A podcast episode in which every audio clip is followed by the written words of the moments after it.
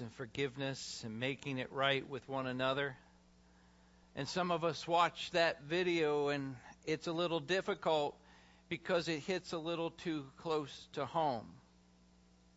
And yet there are others possibly here that are saying, Amen. That's right. I got people in my life who need to just forgive me because the Lord said so. I, think they needed to see that. They need to forgive me and just get over it and get on with it. It's ironic, though, that we say amen to the Lord because someone has to give us forgiveness, but we choose not to listen to the Lord when He says, You need to go get forgiveness. Are you with me? Yeah, we all know Jesus says you need to forgive. But it's not just that. And that's what we've been looking at in Matthew chapter 5. Look at verse uh, 23. Therefore, if you are offering your gift at the altar and there remember that your brother has something against you, leave your gift there in front of the altar. First go and be reconciled to your brother, and then come and offer your gift. Go, make it right. And part of making it right and part of reconciling is getting forgiveness as well as giving forgiveness. You know, we've been taking a couple weeks to talk about how to make it right by uh, when we've been wronged, going through the seven A's of uh, confession from Peacemaker Ministries. As you look at some of those that are the ones we've hit here so far about addressing everyone involved, avoiding if, but, maybe, and, avoiding excuses, admitting specifically what it is, uh, acknowledging the hurt and accepting the consequences. Many expect that if we just get forgiveness, then everything's going to be all right. If we just get, if you just give me forgiveness, then we can just go back to the way it was. The way it was with that person before we were before the wrong ever happened. But there are times that both they and God do not want to go back to the way it was. Because that's what got us in trouble to begin with. They don't want to go back to the same way that they've been treated, uh, uh, that you've asked for forgiveness for over and over. And yes, we're to forgive 70 times 7, meaning infinite forgiveness, Jesus tells us we should have towards one another. That is the responsibility of the person who is to give forgiveness. But the point is, of these last three messages here, is that there's also responsibility on those to get forgiveness, to make it right, to reconcile the relationship. And we should be doing what we can to make it right, which means instead of saying, hey, let's just forgive me and we'll go back to the way it was, is I want to go forward to an even better and stronger relationship. In real life, hurt happens. But it's what we do afterwards that goes beyond just a simple definition of forgiveness that says out of love, you know what? I value our relationship. I want to do all that I can to keep the same hurt from happening again. How can I change the relationship for the better and the number one answer is our number 6A, and that is that we need to alter our behavior. We need to choose to change. Now, there is some who would question that right off the bat. Why do I need to change? Why do I have to do anything different? Now, there's a number of reasons you might say this, but one of them is, is they should just forgive me. They should just forgive me like God does. God accepts me for who I am. I don't have to change anything for God. And and of course, where do we get this? We say, well, that's what the Bible says in places like John chapter 8. Turn to John chapter 8. John chapter 8 verse 1. Uh, I'm not going to necessarily read each of those verses, but I want you to turn to 8. We're going to read uh, some of those verses that are there. In John chapter 8, as you start to look in verse 1, we see a situation where there's a woman caught in the act of adultery, and they bring her out for Jesus to judge. To judge according to their law, which requires that she be stoned to death. Although it begs the question doesn't it take two to commit adultery? Uh, you know, but nonetheless, here they are. Jesus, And they're trying to somehow put Jesus in an awkward situation or to catch him, to try to make him say or do something wrong so they know what his message has been. You know, this this message that he's had and how he's hung with hung around with sinners. But Jesus, as they brought this woman out, didn't exactly stop the stoning. He didn't stop them from doing it. He just said, whoever is without sin, you can throw the first stone. And as you look at the story, you recognize one by one, people just walked away. There was no one who could throw that first stone. There was no one there except Jesus who was innocent. There was no one there except Jesus, God Himself, who could be the judge and could have ended her life right then and there, but He chose not to. And that's where we get to uh, verses 10 and 11 there in, in John chapter 8. Jesus straightened up and asked her, Woman, where are they? Has no one condemned you? No one, sir, she said. Then neither do I condemn you, Jesus declared.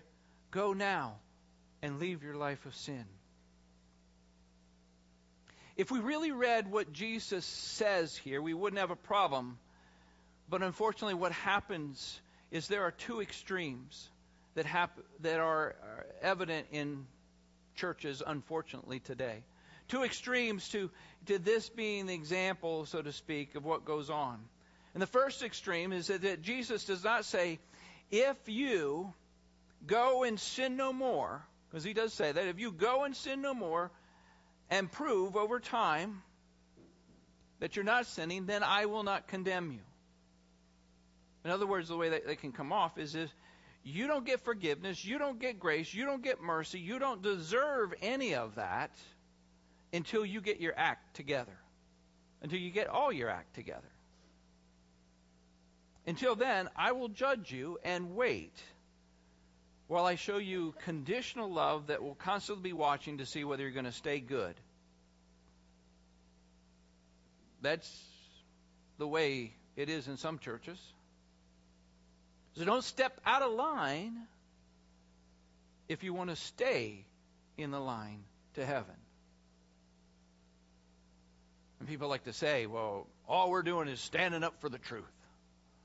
This is the truth of God's Word. What it has to say. Instead of all this kind of preaching today about love. I know it might be a news flash somewhere that needs to happen. In the Bible, it talk God talks about love, grace, mercy. That's just as much truth as all the rest of the truth that I'm trying to emphasize. It's all truth. It's all His truth. And it's all from a God who has unconditional love for us, yes. We like to ignore His grace, His mercy. The problem is, it doesn't work to say, you need to get your act together first. Because there is no one here that can get your act together. Maybe for a little bit, but not for long. We cannot on our own. We cannot save ourselves and somehow earn our way to heaven. We cannot stay saved. We cannot stay a Christian on our own. It is not possible without Christ through the Holy Spirit working in us, changing us, and helping us to be the Christian that we're supposed to be, the Christ follower. Jesus forgave her. She did not have to prove anything first. And with that clean slate came a fresh start to go and sin no more. So the question is are we showing conditional love to those who do us wrong by withholding forgiveness until they do right, enough right according to our measurement? Are you with me? You know, there, there's some people that we just like, uh, I'll forgive you as soon as you get it all together, as soon as you, as soon as I think like you're, you're good.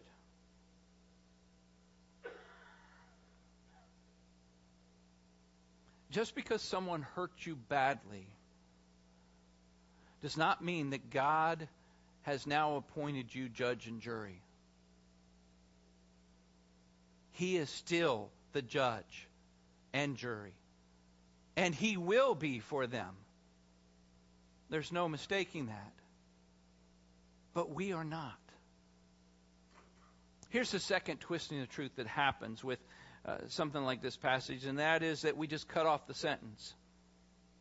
And Jesus would say, Then neither do I condemn you. Go. We just stop the sentence there. Go. Go and, and live your life how you want. You know that you're loved. It doesn't matter what you keep doing, everything's okay. There is never condemnation, no judgment, no problem. No. No, no, no, no. Jesus does not give her a free pass to continue to do the wrong that she was doing. She needed to choose to change, to alter her behavior, as he tells her to go and sin no more, to leave your life of sin. What is right and what is wrong does matter. There's a man that Jesus healed just earlier in John chapter 5. And the man came back to him, and Jesus says, You are well again. So stop sinning, or something worse may happen to you. He was healed. God worked in his life, grace was given to him. But understand this it was still a go and sin no more. It was stop sinning, or something worse may happen to you in John chapter 5. And while it's true that God loves us the way we are, we need to grasp, like Romans 5 says, that God loves us. We say, we, we make that to be like, God loves us just the way we are. But do we realize what he says in his word about the way we are? In Romans 5 says he loves us because while, while we were yet sinners, it says in Romans 5 that he loves us as his enemies. How many of us like like take a lot of pride in that? God loves me just the way I am. I'm his enemy. Woo! Yeah, there's something to strive for. Uh, you know, to just grab a hold of. It's true, but God loves us too much to leave us that way. That's not the way He wants to continue in our life. In fact, the very core of what Christianity is all about is change. And we're talking in this, uh, this step here about altering our behaviors. We're getting forgiveness, going to get forgiveness. Part of the thing is making the statement that we also not just accept what we did and, and, and admit to the what we did and accept all this, but to alter the behavior. We say, well, I, I, that, that, doesn't sound like God just, it's, it's all about. No, the core of Christianity is change, is transformation. When we come to know Christ, 2 Corinthians 5 tells us that we become new creations. The old is gone, the new has come. That is a change. A change that takes place in us. A change from a dead man walking to one with eternal life within. A change from a sinner to a saint and it's not just that. He tells us in, in places like uh, 1 Peter chapter 1. But just as he who called you is holy, so be holy in all you do. For it is written, Be holy because I am holy. Like, God is, the Father like Jesus is. And, and understanding uh, the very basic, and there's more to this, but a very basic definition of holiness is just being different. At, at a very basic level, holiness is about being different. That means we have to alter our behavior. We have to do something and be different in our lives. In fact, God's goal, one of God's goal for our lives in Romans 8:29 is that we would be conformed to the image of his son. Conform to the image of his son. How many of us today are exactly like Jesus? I by the way, if anybody stands up or puts their hand up, please step away from them so the lightning doesn't hit you. Um, okay? We aren't. So if his goal for our life is that we would be conformed to the image of Jesus and we're not there, to get there we have to change, right? It's Change. We have to alter our behavior. If we're going to follow Jesus, after all he's done for us, in his forgiveness for us, we should want and choose to change. And it shouldn't be that much of a stretch in getting forgiveness from others that we should also change the wrong and the hurt so that it doesn't keep happening. We are forgiven and free, but we are not free to do whatever we want. Galatians chapter 5 verse 13 says, "You my brothers and sisters were called to be free, but do not use your freedom to indulge the flesh, rather serve one another in love." And we can't serve one another in love if we just keep doing the same wrong thing over and over and over to somebody. That's not living free. We should be submitted to the lordship of Jesus as the boss of our life. 1 Peter chapter 2 verse 16 says this, live as free people but do not use your freedom as a cover up for evil. Live as God's slaves. And out of love for him, we should want to do what's right. I mean, think about this. Live but don't use your freedom as cover up. Uh, Ephesians chapter 4, verse 22. Put off the old self which belongs to the former manner of life. The way it used to be, the old way, the way it used to be, the way you used to treat people, the way you used to treat them. Put off the old self which belongs to the former manner of life and is corrupt through its deceitful desires. And be renewed in the spirit of your minds, and put on the new self created after the likeness of God in true righteousness and holiness. Now, some think because they really feel bad about what they did and what they said, that that proves that they want to make it right. But altering your feelings, altering your feelings about what you did to someone is not altering your behavior. Even if you really promise to be different, I'm going to really, really, really, I'm going to be different. I've said it before. Saying you're sorry, if that's all you do, saying you're sorry is often a sorry excuse for an apology. But so is feeling sorry about what you did. We need to go beyond just being really sad, even crying about what we did to that person and what happened. And how we really just, we really want to be different and we don't want it to be that way. And I'm so sad, I'm so sorry I hurt you. And I just uh, do, uh, you know what? That loses its effectiveness after about the seventh time, let alone the 70 times seven time. Right? It, it, it just starts to lose that. Turn to 2 Corinthians chapter 7. 2 Corinthians chapter 7. Now, please understand as, as I'm sharing this, and I'm trying to throw this in occasionally, that there are things, you know, you're saying, yeah, that's right, man. I know somebody needs to hear this. Who's here? You are. So who needs to hear it? All right? And don't forget this Maybe you say, well, I don't need to hear that because I don't have a problem with that. Uh, it's the person who's done me wrong that needs to hear this, well, then what you need to hear is Jesus saying, forgive. Give forgiveness. Maybe what you need to hear is not get forgiveness, but give it. All right, 2 Corinthians chapter 7, verse 9. Starting in verse 9. Hopefully, many of you are familiar with this. If not, I'm glad that you would turn there. And Yet now I am happy, not because you are made sorry, but because you were because your sorrow led you to repentance. For you became sorrowful as God intended, and so were not harmed in any way for us. Godly sorrow brings repentance that leads to salvation and leaves no regret, but worldly sorrow brings death. A worldly sorrow is feeling bad about getting caught. Worldly sorrow is having to face the consequences. A worldly sorrow can be sobbing emotionally upset because you upset the other person, emotionally upset because you hurt that person, and you hurt your relationship. People are sorry about that,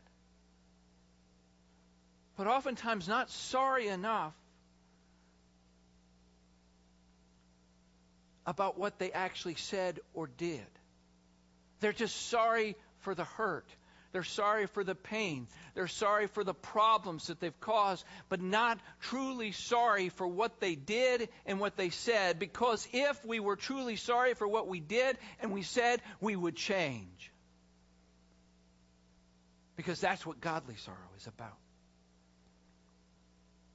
Real godly sorrow leads to repentance and no regret, from turning from our sin to what the Savior wants. Real godly sorrow alters our behavior. If we're truly sorry, if we really are sincerely sorry, we'll not just admit, acknowledge, accept responsibility. We will not just have a desire to be different, we will do different. We will alter our behavior we will show the fruit of repentance and something that is tangible, that is noticeable. In our confession, in trying to reconcile a relationship, we not only will be specific in what we did and how we hurt that person, but we should also be specific in how we will change. What exactly? And we may find out sometimes in doing this is that as we share what we're going to do differently is we'll find out that that's good that you're going to change that but you know what that's not really the thing that hurt me that's not what really, because we didn't talk about it, we just know they're hurt by something that we said or did, and we think we know what it is, but because we don't go to them and try to reconcile it, as Matthew chapter 5, verse 23 and 24 says, we find out that there's something else. I mean, not that you shouldn't change that one thing, but there's something else. There's really the issue between them, between you and them. We'll have that desire in our confession and as we talk to them how we will change. And repentance is about changing our thinking, our attitudes, our actions, even our character with God's help. Like the prodigal son, we need to come to a point where we come to our senses and turn from what we're doing and saying, This is just not. I, am allowing this relationship to just be like living with the pigs. Slop. We need to turn from what we're doing and saying and escape the trap of the devil. But, but, but, Pastor, I hear what you're saying. Somebody says, but I'm not the one who needs to change. They need to change. I don't understand why I have to alter my behavior when the other person is so much more of a problem than I am. By the way, you probably shouldn't say amen right now. In fact, I wouldn't even have a problem if it wasn't for them. There would be no problem if it weren't for them. I wouldn't have to change anything if it weren't for them. Well, the fact is, you do have a problem. Obviously, you have a problem. And you have to do something about that problem. And you can't change them. We can't change other people. And the fact is, you've probably already tried. And it hasn't worked. in the way you're doing it.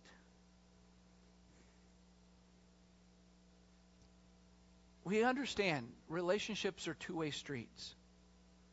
And yes, one side may be four lanes. One side is four lanes all the way on their side of the street.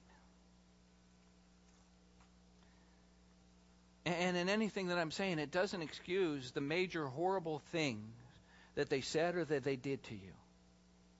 But nonetheless, God still expects you to take care of your one lane road on your side. You gotta alter your behavior. That maybe they have four lanes over there they got to do, but between you and God, you are going to be held accountable for your lane. And to understand that before your relationship crashed, what was it that was happening in the traffic pattern in your relationship with one another that you contributed to? It doesn't justify what they did. It doesn't give them out or an excuse. But understand that you got, the road got to where it was, and you were a part of that. The road got to that place where there was a crash, and you were a part of getting the road there. Because you're, it takes two to be in a relationship. But the problem is we become so focused on how more wrong the other person is and how they need to change that we don't look at our side of the road. Or we say, I'm not going to change until that person who has the greater problem starts making some big changes in their own life that I can see and I can be the judge of. The problem is, while we're looking at them, God's looking at us. And He's going to be the judge of us. We need to recognize that, that even if we were the one who was wronged and not the one who did wrong, God still may want to alter our behavior as well. God may still want to conform us into the image of His Son in some way that God wants to do. Uh, Matthew chapter 7. Why do you see the speck that is in your brother's eye, but do not notice the log that is in your own eye? Or how can you say to your brother, Let me take the speck out of your eye, when there is a log in your own eye? You hypocrite, first take the log out of your own eye, then you can see clearly to take the speck out of your brother's eye. Now, I'm sure some of us wanted to say, well, that may apply there, but the person, and if you knew what they did to me, they're the one with the log. You don't think somebody tried saying that to Jesus? Jesus, what, what do you mean? What do you mean? No, he says, no. You got the log, and, here's the thing we need to understand. This is not about recognizing that we have a log in our eye. This is about removing it. Read those words up there. This is not just, hey, you need to recognize that you got a log and there's splinter and keep it all in perspective here. And you got to say, no, what he's saying is you need to get rid of the log before you're pointing out the other splinter. Alter your behavior. Choose to change through Christ. You can change. And when you change, that changes your relationship with the other person in such a way that it's not the same. Why? Because you're not the same. And that may be the very thing that sparks the change in them. You can't change them, and you hope for change in them, and you want that, but it has to be about you and God and his change that he does in you. And the problem is, what often happens in some of our relationships is we got this loop, we got this circle that just keeps going around. Well, they said this, and then I said this, and then they did this, and I did that, and then they did, and then it just, and, you know, it just goes on. And, and what we find is somebody when they're, let's take a, a married couple, when they're first married, there's this fight that just happens, and it took them like all day. You know, all day they went through the whole thing, but once they're married about 20 years or more, then that fight that took five hours only takes five minutes. Boom, you're just all the way around the circle. Boom, you got it. You know, and we just keep going around, and and we like try harder to be different. Try, I mean, we not try, we try harder in our relationship and all that. If we just change, if we're going around in a circle with this person, a bad circle, a wrong circle, we keep going around. All we have to do is just step out of that circle, change, we be different. When we're different, now all of a sudden that whole thing has changed. I, they may not. They may try to keep going on the circle. Don't join them back. Stay, change, alter your behavior. And as you alter your behavior, it may eventually change. I mean, it may be your only chance you have that suddenly they wake up and recognize I'm no longer in this circle that we're in. What's going on? Why are you different? Maybe they even notice the Lord working in your life and how can God work in mine? Those things can happen. But nothing's going to happen if you just stay in your same circle and stay the same person. Change. Be changed, transformed to be like Christ in this with them. It is not right for us to continue to take advantage of someone that we're told to love like Jesus by accepting them to be like Jesus and forgive and continue to turn the other cheek all the time if we're not willing to turn our life around. We want them to, you hear what I'm saying? We want them to turn the other cheek about what we're doing, but we don't want to turn our life around. Now, before you say amen, in no way does this give an excuse to stop turning the other cheek. Uh, no way does that change. The point of a relationship, it's a two way responsibility. If we're going to make it right, we can't keep doing the same wrong. So, what are we going to do differently? How are we going to alter our behavior? This can involve so many different things. There's some things that may be hard, some that are just simple. Sometimes what needs to take place is we just need to have that sense that before this goes on too far, that we sit down and talk with a person and find out that many times our problem is really not our problem that we think it is. Our problem was a miscommunication. Our problem was a misunderstanding. And from that, it just blew up out of proportion, out of control, and what went on. But if we go back, we find out wait a minute, that's not what you meant. That's not what you said. Now, sometimes it's hard to believe because we're, if we wait long enough, we become a little bitter and we don't want to hear that from them.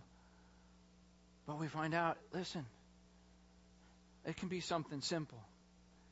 But change, the change that God wants to do is just the tip of the is not just the tip of the iceberg that everyone sees.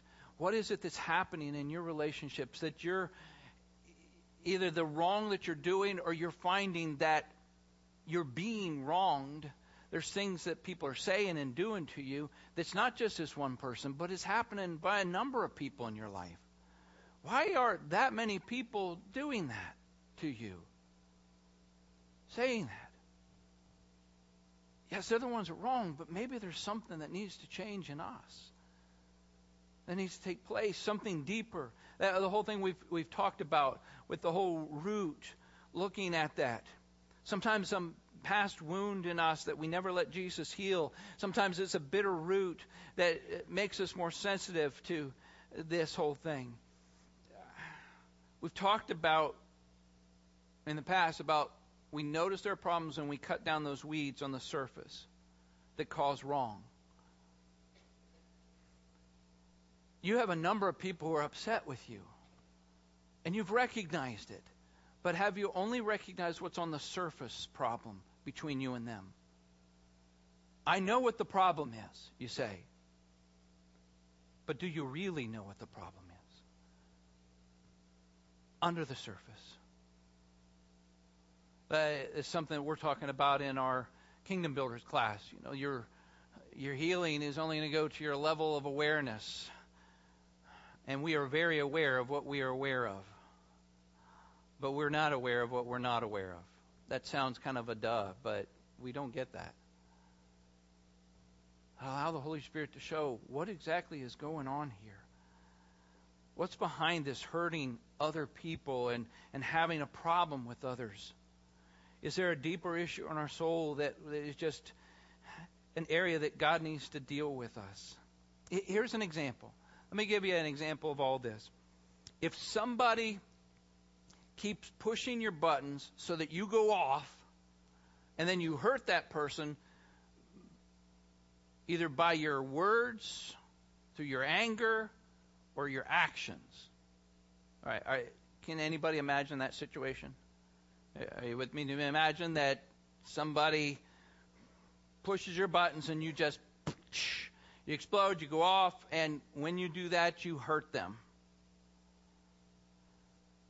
We can end up saying, when that happens, they are the problem. They made me sin. They made me do it, or they made me whatever, but basically you're saying because if what they did was wrong, they they made me sin. Not even Satan makes us sin. Do we realize that?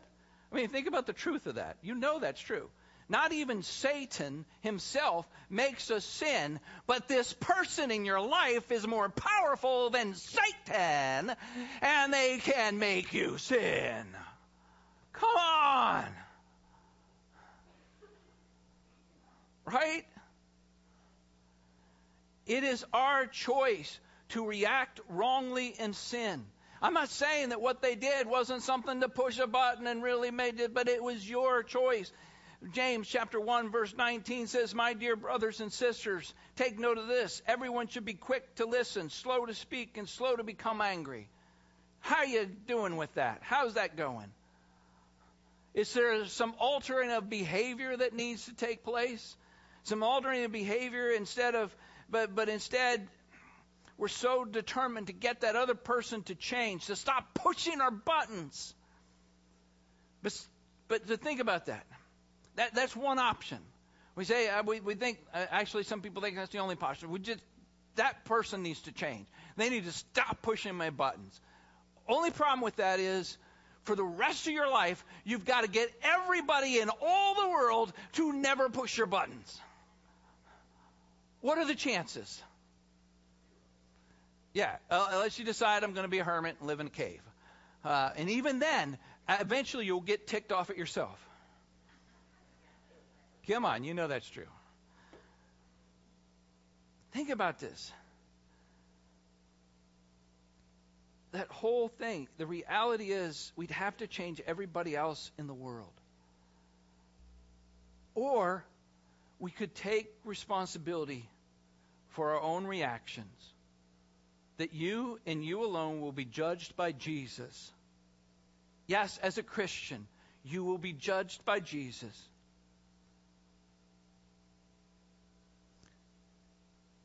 You could alter your behavior through the Holy Spirit and disconnect those buttons and stop the relationship wrongs from ever happening in the first place.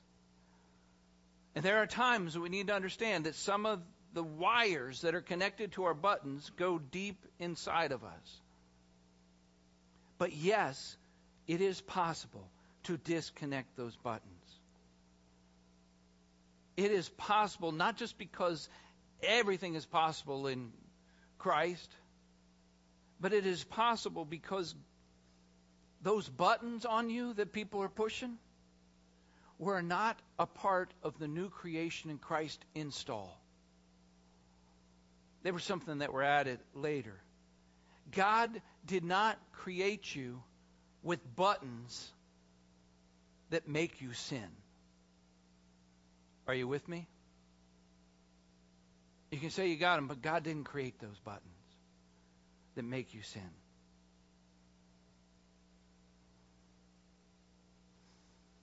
Your life choices have built them on you. And some are some big old, that was easy buttons for somebody to just accidentally bump. It's time for us to decide to alter our behavior. And by changing us, we change our relationship when we no longer have those buttons connected. Where somebody can brush up against us and we just go off and whatever happens. We choose to change, to no longer be a slave to that and that kind of thinking and that kind of way of life that we were doing. Please note, uh, with me saying this, this does not absolve those of you button pushers out there from your need to change. You catching that? This is not just because you shouldn't have buttons and they need to be off and we need to allow that find the healing and the wholeness of Christ in our life does not mean that the rest of you shouldn't keep your fingers from poking people in the wrong places. You know? Oh, look, a bear. I think it's dead. Give me a stick. I'll check. Right? I mean, that's kind of the way it is sometimes. I uh, uh, just, I'm just going to poke the bear. Let's see if it's dead. By the way, public service announcement. Here you go. What doesn't kill you makes you stronger, except bears. Bears will kill you.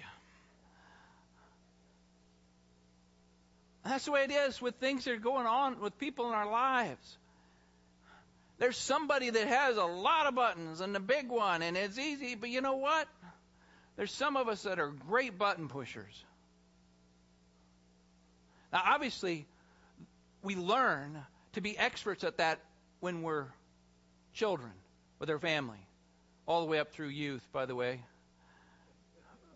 We are great at learning how to do that, deflect, uh, get all those kind of things going on. But as adults, we should not think just because we're older that we're no longer button pushers. We just have learned through childhood how to do it casually. A little button push that goes on, just a little something. There you go. Uh, oh, did I do? Did I do that? You know, it's going on.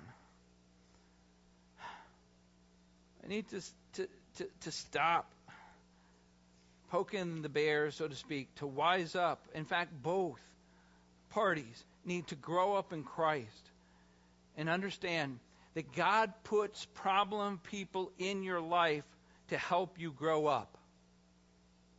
As iron sharpens iron, Proverbs says, so one man sharpens another.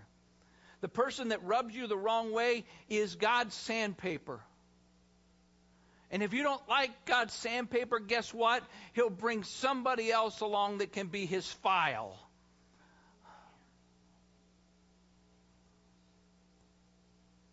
When they are around you, and there are certain people that really seem to just, you have a problem with, and they have a problem with you. When they are around you, they are God's mirror to show how much you look like Jesus. Are you with me? The person you have the most problem with is God's mirror showing you how much you are like Jesus. And when we think of it that way, we got to say, I need to choose to change. I need to alter my behavior. Ultimately, conflict does not have to be a bad thing. On the contrary, God uh, can change that into a good thing. It can be an opportunity to glorify Him. It can be an opportunity to grow when we have conflict. It is an opportunity to be refined in the furnace, to be sanctified, to be made holy in our act- interactions with other people. And understand this that oftentimes these people that I'm talking about are our very family that it's difficult to get away from. God's done that on purpose.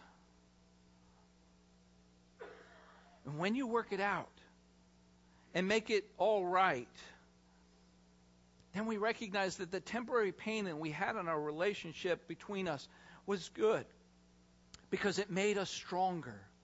It wasn't bad and negative, and we just think all about it is to recognize God made us stronger. I mean, now we're walking in the light and able to see what was that, that maybe we didn't see before and we're able to change as we walk in that light together. So, what is the plan to make the way for things to be different next time? What is your plan that it, it doesn't happen again? And obviously, we say that because we really don't want it to happen. But just because we don't want something, really don't want it to happen again, is not enough really wanting something doesn't necessarily change. I mean, how many of us really want to be in shape? How many of us are? So just wanting it. You know, we got to understand sometimes we have we, we, we fool ourselves into thinking, well, I'm not I really do want this. I hear what you're saying, Pastor. I want this change. Really wanting it is not enough, obviously, or we all would be fit and healthy. I'm, I'm included. What specific goals should you be setting out? How will you know that you're making progress in changing? How will you know that you've altered your behavior? You have somebody to keep you accountable, somebody to say, listen, I know this is the area that God needs to work on me, and I need to uh, submit to His Lordship, and I need to seek help and different ways of doing. But can you hold me accountable? And, and each week when we talk together, you just ask me this question. So, did you, how did you react when your buttons were pushed? How have you done with disconnecting those buttons? And it's somebody that you can trust, you can talk, and can love you uh, where you're at, but recognize, hey, speak truth to you in love as well. We got to keep moving, keep the process to alter our behaviors, to change at our, our core. And while, and, and by the way, it's good to praise God for progress that you make in your life. But it's not good to go to the person that you hurt and just suddenly say, uh, Roberta's not here, but um, I think she's a nurse or something. But say, honey, I'm a changed man. You know, uh, I, I'm changed. I, you know, we go to somebody and say, I used to explode in anger like every hour. It was just be an explosion in every single hour, and I'd punch a hole in a wall. But I'm a changed man. I only explode every three hours now, and I haven't punched a wall in two and a half days. That's great. Praise the Lord for progress, but don't say you changed. Don't say you've altered your behavior because you still don't have victory there yet. Keep working towards that. Don't expect that somebody's just going to say, oh, yeah, you're good, you're fine. Now it's only every three hours. The step of altering our behavior begins with our will. It begins with our will and it ends with God's power through the Holy Spirit. We want to be different. We want whatever it is to stop, and we want our relationship to be made right and to stay right. And while we cannot guarantee perfection, and for those who are trying to forgive us, we, they need to understand none of us can guarantee our perfection. All of us, very easily, except by the grace of God, could be there messing up. But my decision today, my will is, and my resolve is to alter my behavior.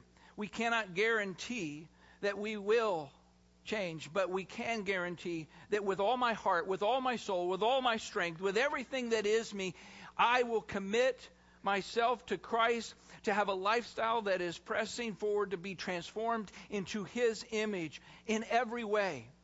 Not a feeling that I have that I want to see happen, but that is what I will. I will do. This is who I will be through Christ whose power is in me. I will no longer be the same that I have been. I will no longer be a slave to that problem, to that uh, explosion, to whatever it is, to that reaction, to that thing that, that I've continued to cause problems between us.